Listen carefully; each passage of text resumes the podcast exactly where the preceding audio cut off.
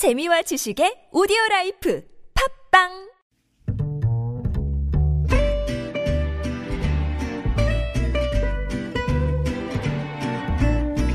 Good evening, everyone. Welcome to the evening show. 2차 등교가 시작된 오늘 코로나19 신규 확진자가 40명 넘게 나오면서 방역 당국이 초긴장 상태입니다. 이은혜 부총리 겸 교육부 장관이 일선 학교에 방역 보완 대책을 적극 제안해달라고 당부했습니다. 쿠팡 부천 물류센터 확진자가 급증하면서 방역 당국이 첫 전파자를 찾기 위해 심층 역학 조사를 벌이고 있다고 하는데요.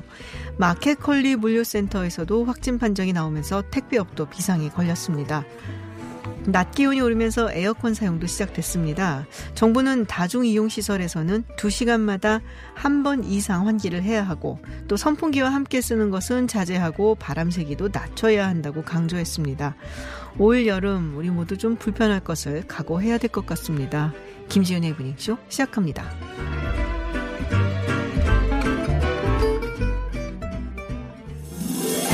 Welcome to Unfiltered. North Korea's latest CNN was given 미국 오하이오 일본의 백색 국가 명단 should be on the air. 국내외 소식을 한 번에 들려듣는 뉴스 서울 타임즈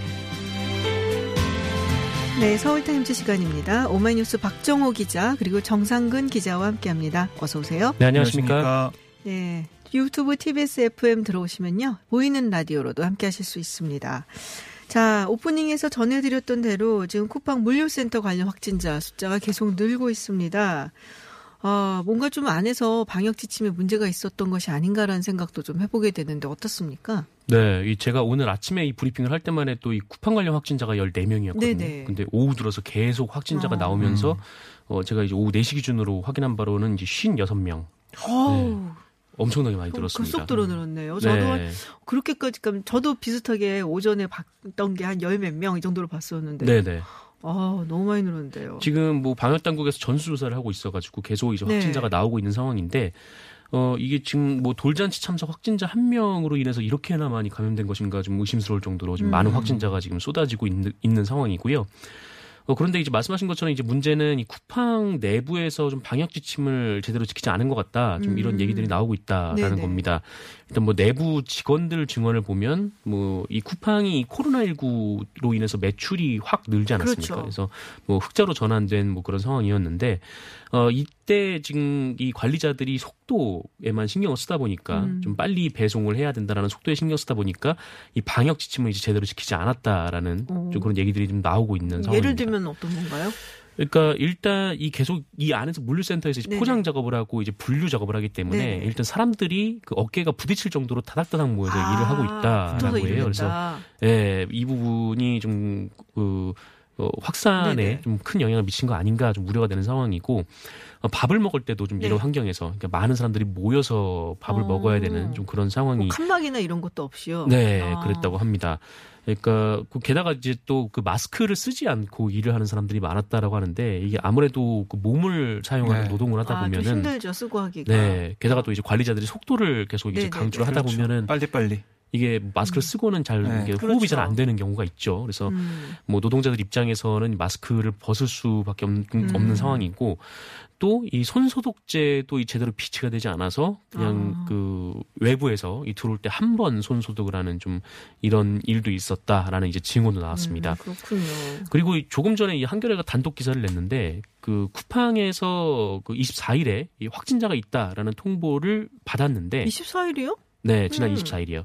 어, 그런데 그날 오후조가 출근을 했다라는 거예요. 아, 그때 이제 바- 확진자 얘기가 나왔는데 오후조가 여전히 그냥 출근을 했다. 네, 네, 아. 오후조가 출근을 했다라는 아. 겁니다. 그러니까 오후조 직원들한테 공지를 안 한 거죠. 아. 그리고 출근하고 한시간 정도 뒤에 이 직원들에게 확진자가 있었다 이런 공지를 내렸는데 어, 뭐, 어느 쪽 누구라고 또 얘기를 안 해줘가지고, 뭐, 그 부분도 굉장히 좀 음. 우려스러웠다라는 뭐, 내부 직원 증언도 있고요.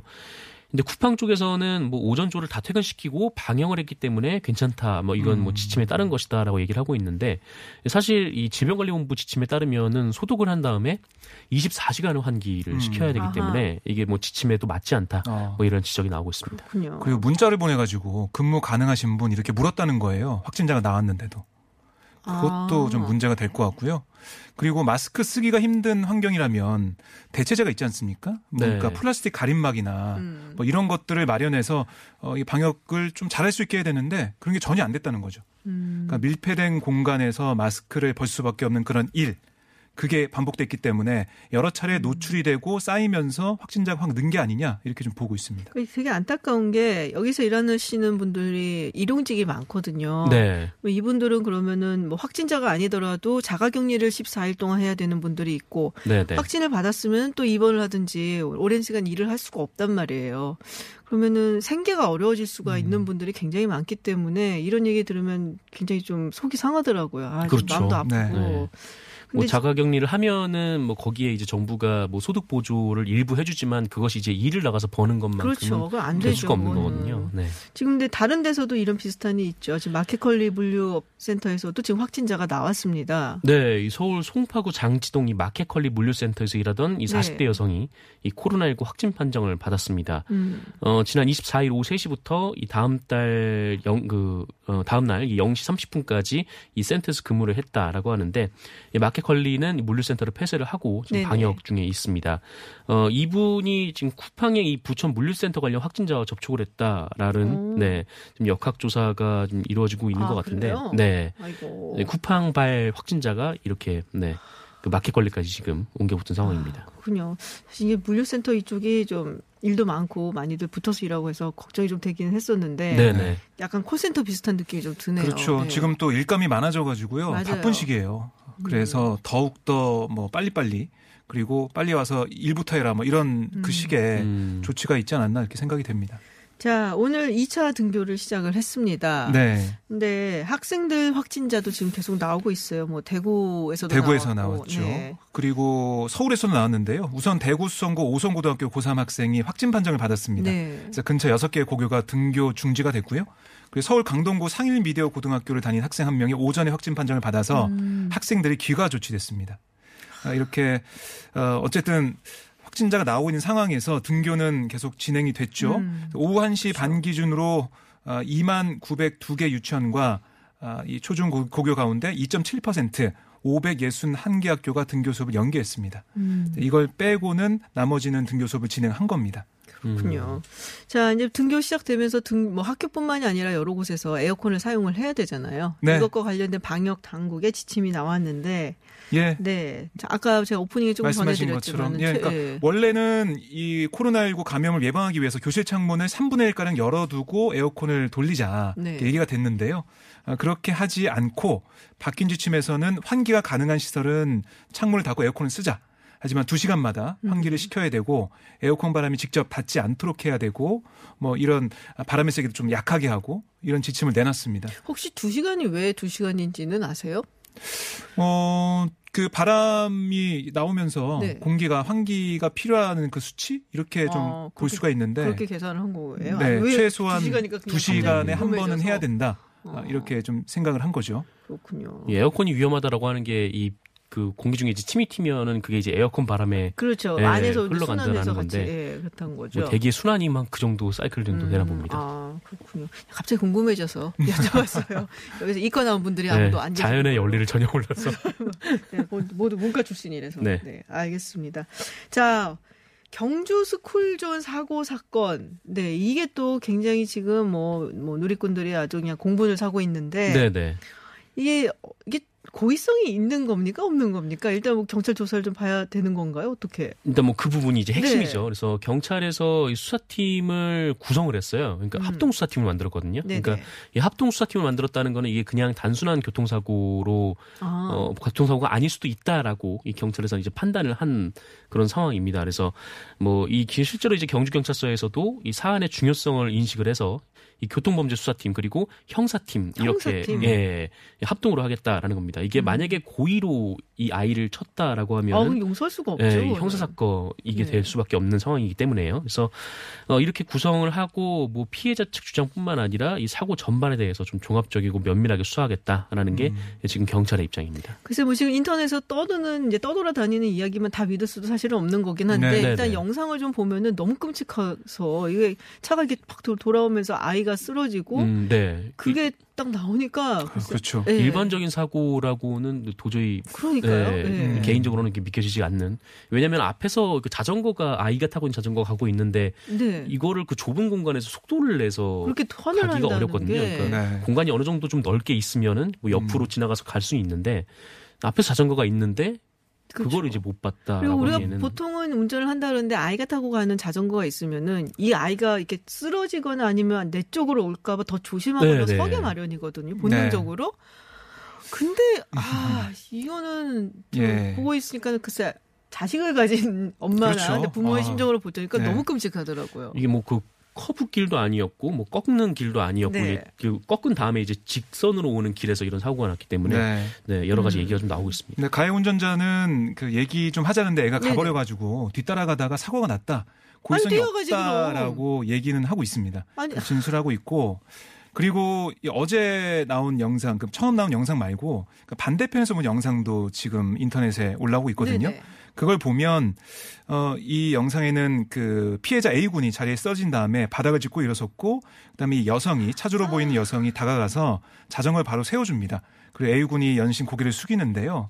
그러니까 아니 이, 당했는데 왜 고개를 숙이고 이 영상을 본 일본 네티즌들은 어, 이걸 보니까 좀 전후 사정을 좀 들여다보고 음. 꼼꼼히 봐야 되는 거 아니냐 이런 얘기도 좀 하고 있습니다. 아, 글쎄 뭐, 뭐 얘기를 들어보고 또 경찰 수사 결과가 네. 나온 다음에 우리가 정확히 이야기를 할 수는 있을 것 같은데 조금 너무 끔찍한 상황이라서. 그렇죠. 상식적으로 이해가 안 되는 그런 부분들이 있죠. 네, 그리고 아이하고 싸움을 한다는 건 어른은 음. 어른도 그러니까 싸움이라는 게요. 네. 기본적으로 상대를 보고 싸워야 되는 거거든요. 음, 그 상대가 누구냐에 따라서 나의 그 레벨도 정해지는 거거든요. 음, 그러니까 어른이 아이랑 싸운다는 건 말이 안 되죠. 어, 뭔가 강한 파이터의 기질이 느껴지는. 아 그런가요? 아, 아무하고 안 싸웁니다. 제가 그래서 싸움의 기술 뭐 이런 네. 느낌이네요. 네. 그래서 아 하여튼 뭐 아이가 빨리 나왔으면 좋겠고요. 네, 다리를 좀 지금- 다쳤다는 이야기를 들었습니다. 일단은 빨리 나왔으면 좋겠고요. 네. 경찰 조사를 좀 기다려 보도록 하겠습니다. 자, 그래서 그 관련해서 스쿨존 사고 이야기가 좀 많이 나오고 있어요. 이제 계약도 하고 그러니까. 그래서 서울시가 대책을 내놔서 저희가 그 관련해서 잠시 후에 인터뷰 예정되어 있습니다. 네. 이낙연 위원장이 전당대회 출마한다는 얘기가 들어와 있습니다. 네. 오. 어, 제가 개인적으로 봤을 때는 출마 안 할 수도 있다고 봤는데 네네. 출마를 한다고 하더라고요. 음. 그러니까 이낙연 위원장이 직접 얘기한 건 아니고 우선 이낙연 위원장이 오늘 기자들과 만나서는 며칠 안에 말씀드리겠다 뭐 이 정도로 정리를 했습니다. 근데 측근들 얘기를 들어보면 전대 출마 결심을 굳혔고 다음 주 초쯤에 출마 선언을 할 거다라고 얘기를 하더라고요.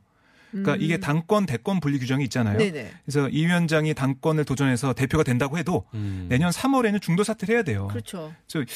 왜그 참 짧은 기간 동안 대표를 하고 나온 게 무슨 의미가 있냐 뭐 이런 얘기도 있었고 또 주변 제가 취재한 바로는 뭐 말리는 사람도 있었다고 음. 해요. 뭐 그런 얘기 이유를 들어가지고 그리고 경쟁 과정에서 흠집도 날 수가 있으니까 그렇죠. 이런 거는 우리 당내 대선 주자 1위 또 통틀어서 1위를 달리고 있는 그런 이낙연 위원장한테 좋지가 않다라는 얘기를 하는 사람도 있었는데 하지만 이런 우려보다도 코로나19 전국을 돌파하기 위해서는 뭔가 리더십이 필요하다. 강력하고 안정감 있는 리더십이 필요하다.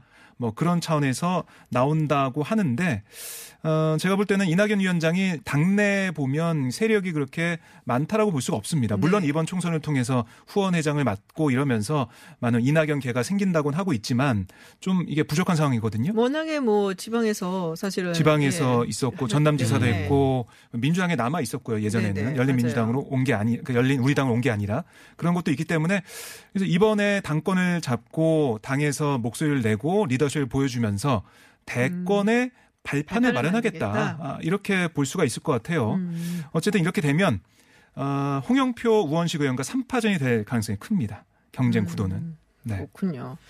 어, 근데 오늘 민주당이 21대 국회의원 당선인 워크숍을 열었습니다. 네, 워크숍. 어떤 네. 얘기들이 오갔는지 좀 취재가 됐나요? 어, 이거 워크숍에서 강조한 내용을 한 단어, 네 글자로 표현하면 국난 극복입니다. 음. 국난 극복. 예, 거기 집중하는 모습이었어요.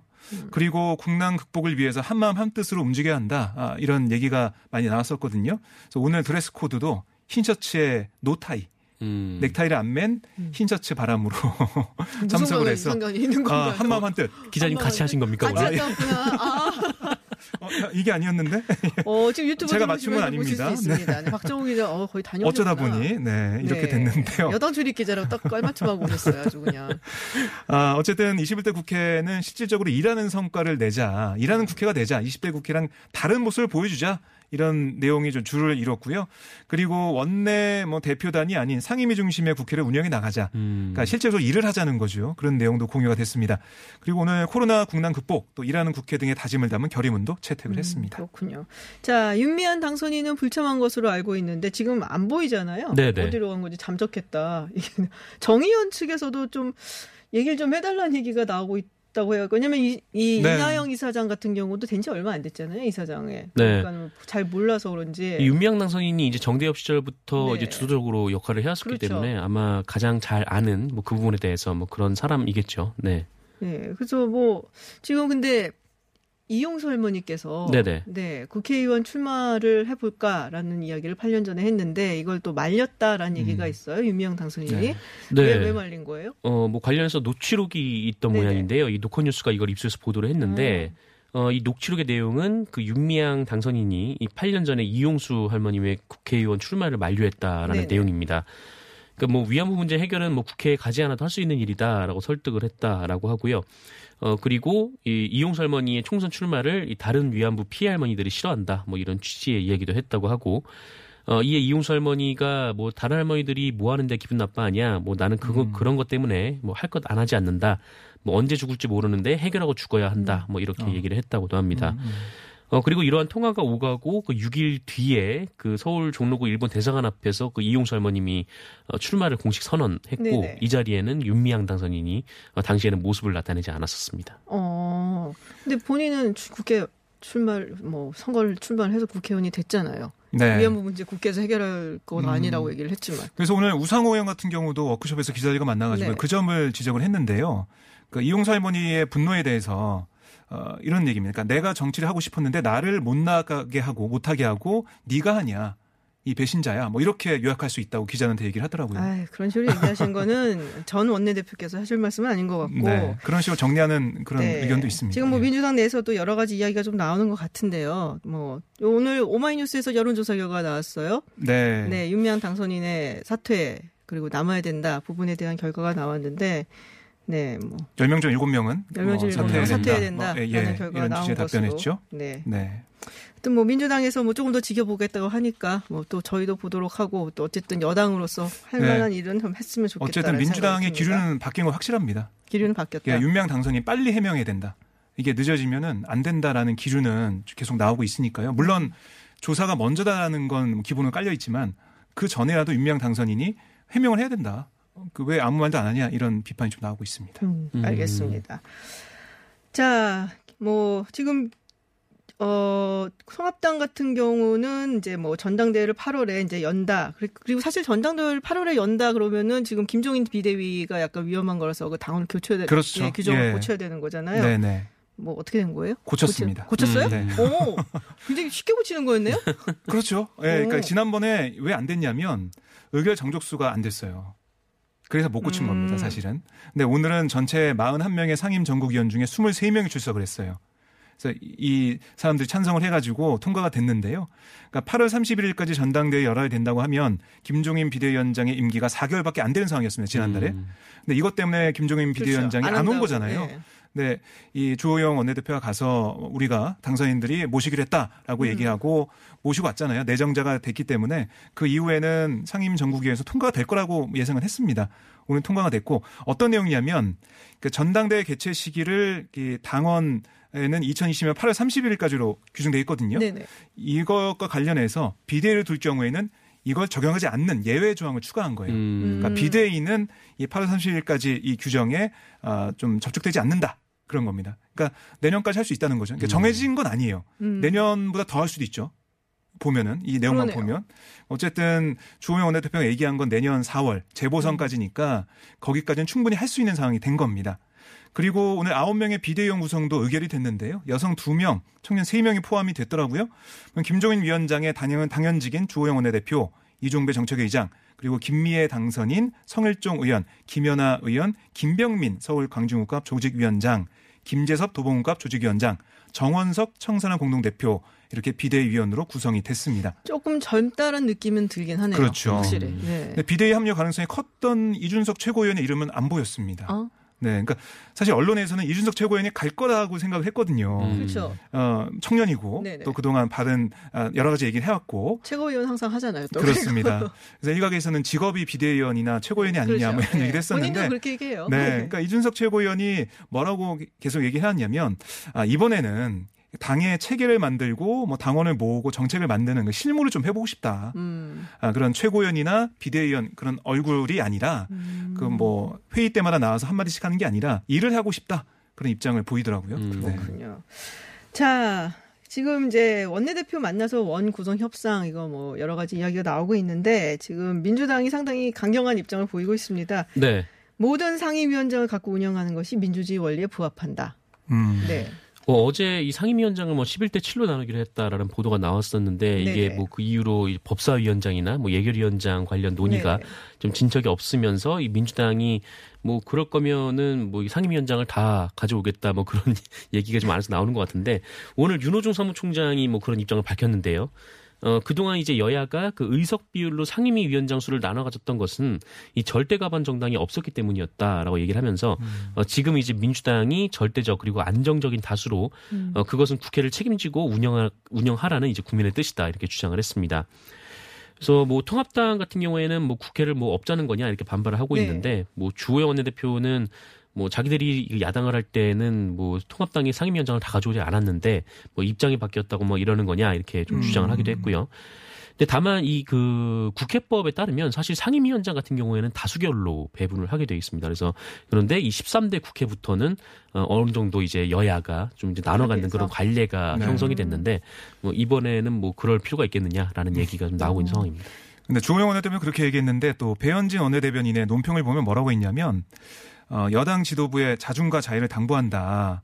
그러니까 뭔가 관용을 좀 음. 보여달라 뭐 이런 식의 또 논평도 나오더라고요. 음. 강원 양면 전략을 펴는 것 같은데 통합당 입장에서는 어쨌든 수에서 밀리기 때문에 협상을 통해서 최대한 얻어내는 게 필요하거든요.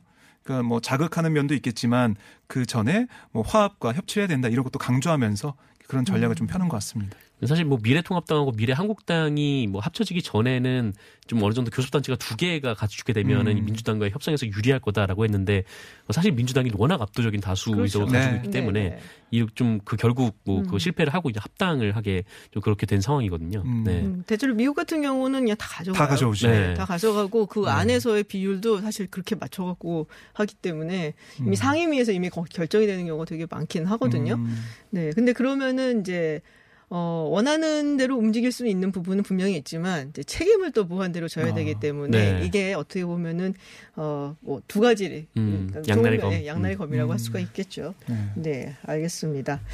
자, 지난 3일 아, 발생했었던 비무장지대 GP 총격 사건 관련해서 네, 유엔사하고 우리 측의 이야기가 좀 달라요. 네. 네, 이제 물론 이제 북한 측이 질문했는데 북한이 답변이 없어갖고 지금 나온 이야기는 그렇죠. 한데, 네. 네. 그러니까 유엔군 사령부 뭐라고 했냐면 북한군이 남측을 향해서 네 발을 먼저 쏜 것은 맞다. 네네. 그런데 교전 수칙에 따라 서른 발의 대응 사격하는 우리 군 조치도 협정 위반이다라고 음. 얘기를 했어요. 그러니까 우리가 볼 때는 누가 먼저 쐈느냐 이게 중요하잖아요. 정전협정 위반이라는 네, 거죠. 그렇죠. 근데 이 그거 상관없이 유엔사에서 볼 때는 총알이 군사 분계선을 넘어가면 협정 위반이다라고 얘기를 한 거예요. 어. 그러니까 글쎄요 어떻게 좀 해석할지 누가 먼저 모르겠지만 쐈느냐가 분명했지. 음. 하여튼 넘어가면 넘어가면 위반이다. 협정 위반이다. 네, 그러니까 특히 북한의 총격이 고의인지 우발인지 판단도 안 했거든요. 음. 그러니까 이 북한이 조사에 응하지 않았다는 그런 이유를 그렇죠. 들긴 했는데 네네. 어, 북한군 총격을 우발적이라고 하는 우리랑 좀 다른 얘기를 하고 있어서요. 음. 어, 우리 입장에서는 조금 글쎄 좀 고개를 갸우뚱하게 되는 그런 부분이 있습니다. 그러면 국방부에서는 또 뭐 얘기가 나왔을 것 같은데요. 이렇게 네. 다른 결론을 내면? 뭐 이 북한군 총격에 대한 실체적 조사 없이 네. 그 이런 결과가 발표됐다라면서 유감 표명을 했고요. 어 그리고 뭐 어쨌든 우리 발표하고 좀 미묘하게 엇갈리는 내용인데다가 또 양측 모두 어 이렇게 위반했다 이런 결론을 내린 거에 대해서 좀 강한 불쾌감을 또 드러내기도 한 그런 상황입니다. 그렇군요. 유엔사에 뭐 여러 가지 이야기가 있긴 합니다. 뭐 조직도를 좀 바꾸려고 하는 것도 있는 것 같고, 약간 지금은 이제 한미연합 사령관이 하고 있잖아요. 네네. 네. 네, 근데 또 뭐가 좀 바뀔 수도 있는 거니까 이그 대신 유엔사를 다른 식으로 좀 발전을 시키려는 이 그런 모양새를 미국이 취하고 있다라는 얘기가 있거든요. 그래서 아, 모르겠습니다. 약간 그 일로인지는 좀 두고 봐야겠는데 하여튼 국방부와 유엔사의 입장이 달라서 이 부분에 미묘한 네. 갈등 기류가 있었다라는 이야기 전해드리고요. 마지막으로 짧게 자 강정호 선수 네. 네, 이 징계 수위를 두고 이야기가 되고 있는데 어, 사실 음주운전 이야기잖아요. 네, 그렇습니다. 음주운전인데 음주운전 사고 당시에 사고라고 해야 되나요? 음주운전 당시에 당시에는 KBO 소속이 아니었던 거죠. 메이저리그 신분이었죠. 메이저리그 신분이었죠. 네. 네. 그래서 그거를 얘기를 하면서 어 1년에 유기 실격 1년에 네네. 봉사활동 300시간을 벌을 내렸어요. 음. 근데 이게 손방망이라는 비판이 계속 나오고 있는 거죠. 왜냐? KBO에서 뛰었던 2009년하고 2011년 음주운전 적발 후에 이를 숨겼거든요. 네네. 거기에다가 음주운전이 2016년에 있었기 때문에 삼진아도 아니냐 이런 음. 비판이 계속 나오고 있는 겁니다. 그렇군요. 네. 음. 뭐 이제 베테랑 삼성 박한희 선수 같은 경우는 음주운전 사실이 지난해 들통나자 아예 그냥 유니폼을 벗었거든요. 은퇴를 해버렸거든요. 뭐 이런 거와 비교하면서 어, 강정호 선수에 대한 이런 KBO의 결정은 너무 실망이다. 음, 손방망이다. 이런 게 얘기가 계속 나오고 있습니다. 근데 이게 뭐 KBO에서는 뭐 2008년에 이 조항이 신설이 됐기 때문에 2016년 사고로 이제 소급 적용할 수 2018년. 없다. 네. 2018년 만들어서 네, 2018년에 만들어졌기 때문에 소급 적용할 수 없다라는 건데 근데 이 규약을 보면은 소급 적용을 할 수가 있다라고 합니다. 그래서 이게 KBO 총재가 직권으로 그렇게 할 수 있는데 할 수 있는데 안 했다 라는 음. 것이죠. 그래서 이게 좀 너무 지나치게 규약을 소극적으로 해석한 거 아니냐, 그러니까 음. 일부러 좀 봐주게 한 거 아니냐 음. 이런 얘기가 있고 지금 뭐 국민청원에까지 이게 좀 등장한 아, 상황입니다. 국민청원까지요. 아, 알겠습니다. 네, 스포츠까지 오늘 커버를 해주시네요. 두분 네. 아주 수고를 하셨는데요. 네, 국내뉴스 여기까지 듣도록 하겠습니다. 지금까지 정상근 기자 그리고 오마이뉴스 박정호 기자였습니다. 고맙습니다. 고맙습니다. 고맙습니다. 퇴근길 많은 라디오 방송 중에 당신의 선택은 TBS FM 김지윤의 김지윤의 김지윤의 이브닝 쇼.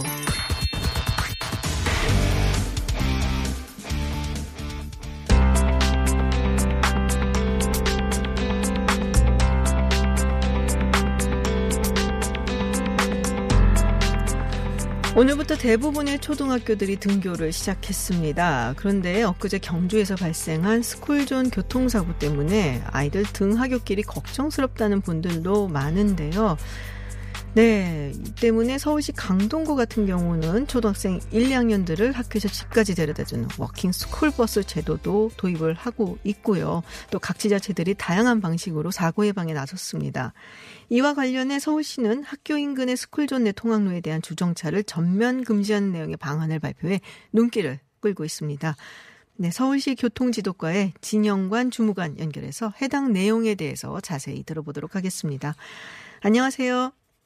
예, 안녕하십니까. 진영관입니다. 네, 자, 앞으로 서울시에 위치한 스쿨 존에서는 모든 형태의 주정차가 금지가 된다. 맞습니까? 예, 맞습니다.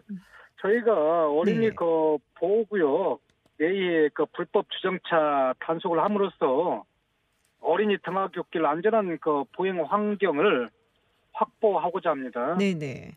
자, 그러면은 이 구체적으로 이렇게 학교가 있잖아요. 그러면은 반경 어느 정도, 그러니까 몇 미터까지가 지금 이제 주정차가 금지가 되는 곳인가요?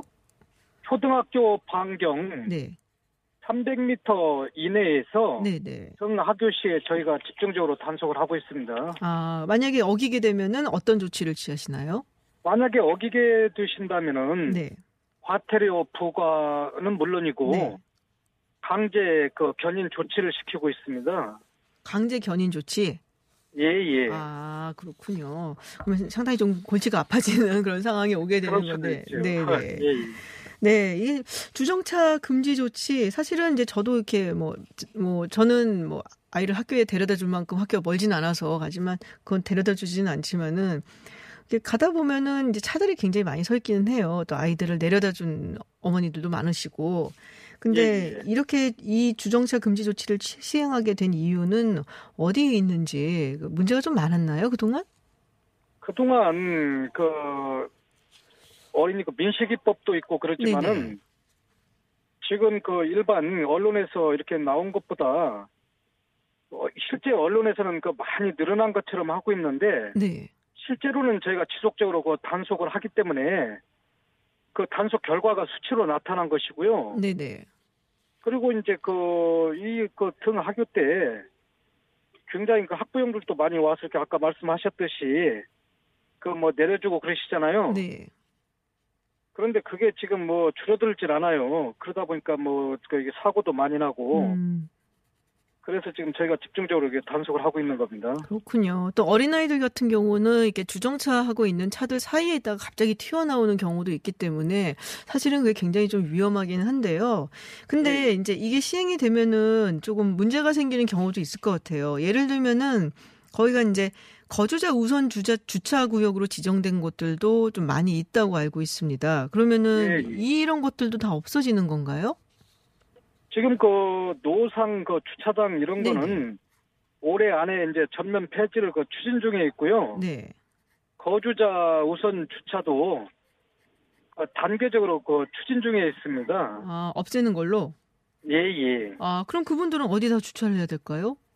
그분들은 이제 그 예를 들어서 네. 그 뭐 공영 주차장이랄지 네.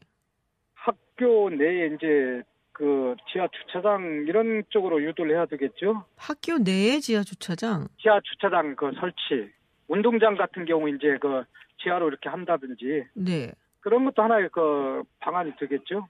어, 아니 근데 거기다가 이제 주차를 하시던 그 근처에 사시던 분들은 갑자기 주차할 데가 없어지면 좀 힘드실 것 같다는 생각이 드는데요. 조금 힘든 면은 있으시죠. 바로 집 앞에 네. 거주자 우선 주차나 이런 데 주차를 하시다가 네, 네. 좀 떨어진 곳에 네. 주차를 하게 되면은 좀 불편함은 있을 거예요. 음. 그럼 그런 그, 점은 좀 강, 저, 좀 이렇게 이해를 네. 해주셔야 되지 않나. 어, 그러면은 그분들이 다른 곳에 좀 떨어진 공영 주차장 주차를 하게 되면 이 공영 주차장은 좀 넉넉하게 마련이 되어 있나요? 그거는 지금 서울시에서도 지금 많이 네. 노력을 하고 있고 지자체에서도 노력을 하기 때문에 앞으로는 좀 해소가 될 거라 봅니다. 음. 아직은 그 부분에까지는 구체적인 안은 나온 것은 아닌 것 같네요. 예, 예. 네. 그럼 이런 경우는 어떡하나요? 이제 아이들이 학원 다니니까 학원 차량들이 학교에 이제 아이들 학교, 학교할 때쯤에 맞춰서 많이 가거든요. 태우려면 정차해야 되잖아요. 그렇죠. 예, 이것도 단속 대상인가요? 그 어린이 보호 스쿨존 내에 네. 그 등 학교 때나 학원 그 수강생들 이렇게 뭐 내려주고 태워주는 과정에서 네. 저희하고 그 굉장히 단속 과정에서 트러블이 많이 있어요. 네네. 그래서 이제 그 학원 앞에 이렇게 해놓고 주차를 해놓고 주정차를 해놓고 네. 거기를 갖다 잘 이렇게 관리를 해서 빨리 싣고 떠나면은 괜찮은데 네. 거기에 계속 이렇게 앉아 계신 분도 계세요. 그 기사님들이 네네. 기사님들 계속 앉아 계시는 부분이 있기 때문에 그런 부분은 단속을 하고 있습니다. 어, 그러면 정차한 것 자체만으로 뭐 단속을 받는 건 아닌가요? 그 바로바로 단속은 안 하고요. 네. 잠깐 학원 뭐 수- 학생 태우고 이런 과정은 네. 계도를 하는 쪽으로 가고 있습니다. 어, 근데 아이들이 좀 늦게 나오는 경우도 있거든요. 애들이 까먹기도 하고 그래갖고. 그래서 기다리는 분들도 그러다 계세요. 저희가 이제 계도하고 네. 방송도 하고 방송도 하고 계도도 하고 네. 또 신문은 또 단속을 하고 그렇죠. 음, 그러니까 일단은 뭐 아이들 학원 차량이 아이들을 태우고 이러는 과정은 뭐 단속을까지는 한- 안 하는데 그냥 너무 오래 서 있다 그러면 가서 이제 뭐 단속의 이야기를 하겠다라는 말씀이신 건가요? 그렇죠. 아 그렇군요. 자 지금 뭐 과속한 차량에 대한 단속 이것도 사실은 이제 뭐 원래 단속을 하긴 하는데 조금 더 강하게 이루어진다고요? 과속 부분은 네네. 이제 어린이 보호구역은 이제 그 30km 이내에 그 네네. 서행을 하셔야 되는데 그렇죠. 이런 부분은 이제 그 경찰관 분들이 많이 단속을 하고 계세요. 어 그래서 경찰관들이 이- 예, 예. 그래서 이번에도 저희하고 시청하고 구청하고 네. 그다음에 이제 그 경찰서하고 그 합동 단속을 하고 있습니다. 저희가 5월 27일부터 네. 그 6월 그 12일까지 네. 저희가 특별 단속 중에 있습니다. 아, 그때까지 특별 단속이다. 그 이후에도 이제 계속 꾸준히 단속을 하고 있- 있고 네. 작년부터 또 단, 계속 매년 그 단속을 하고 있어요. 음, 그렇군요. 근데 이런 여러 가지 정보를 잘 예, 모르는 예. 분들이 많거든요. 이거를 운전하시는 분들한테 이 스쿨존 관련돼서 많이 좀 알리셔야 될 것 같은데요. 그동안 그 언론이나 그 신문 이런 그 지자체 이제 그 네. 구민 소식지나 이런 걸 통해서 네. 많이 지금 홍보도 하고 계도도 했지만은 아직도 지금 그 그런 게 그 모르시는 분들이 좀 계신 건 사실입니다. 음, 언제부터 홍보하셨는데요?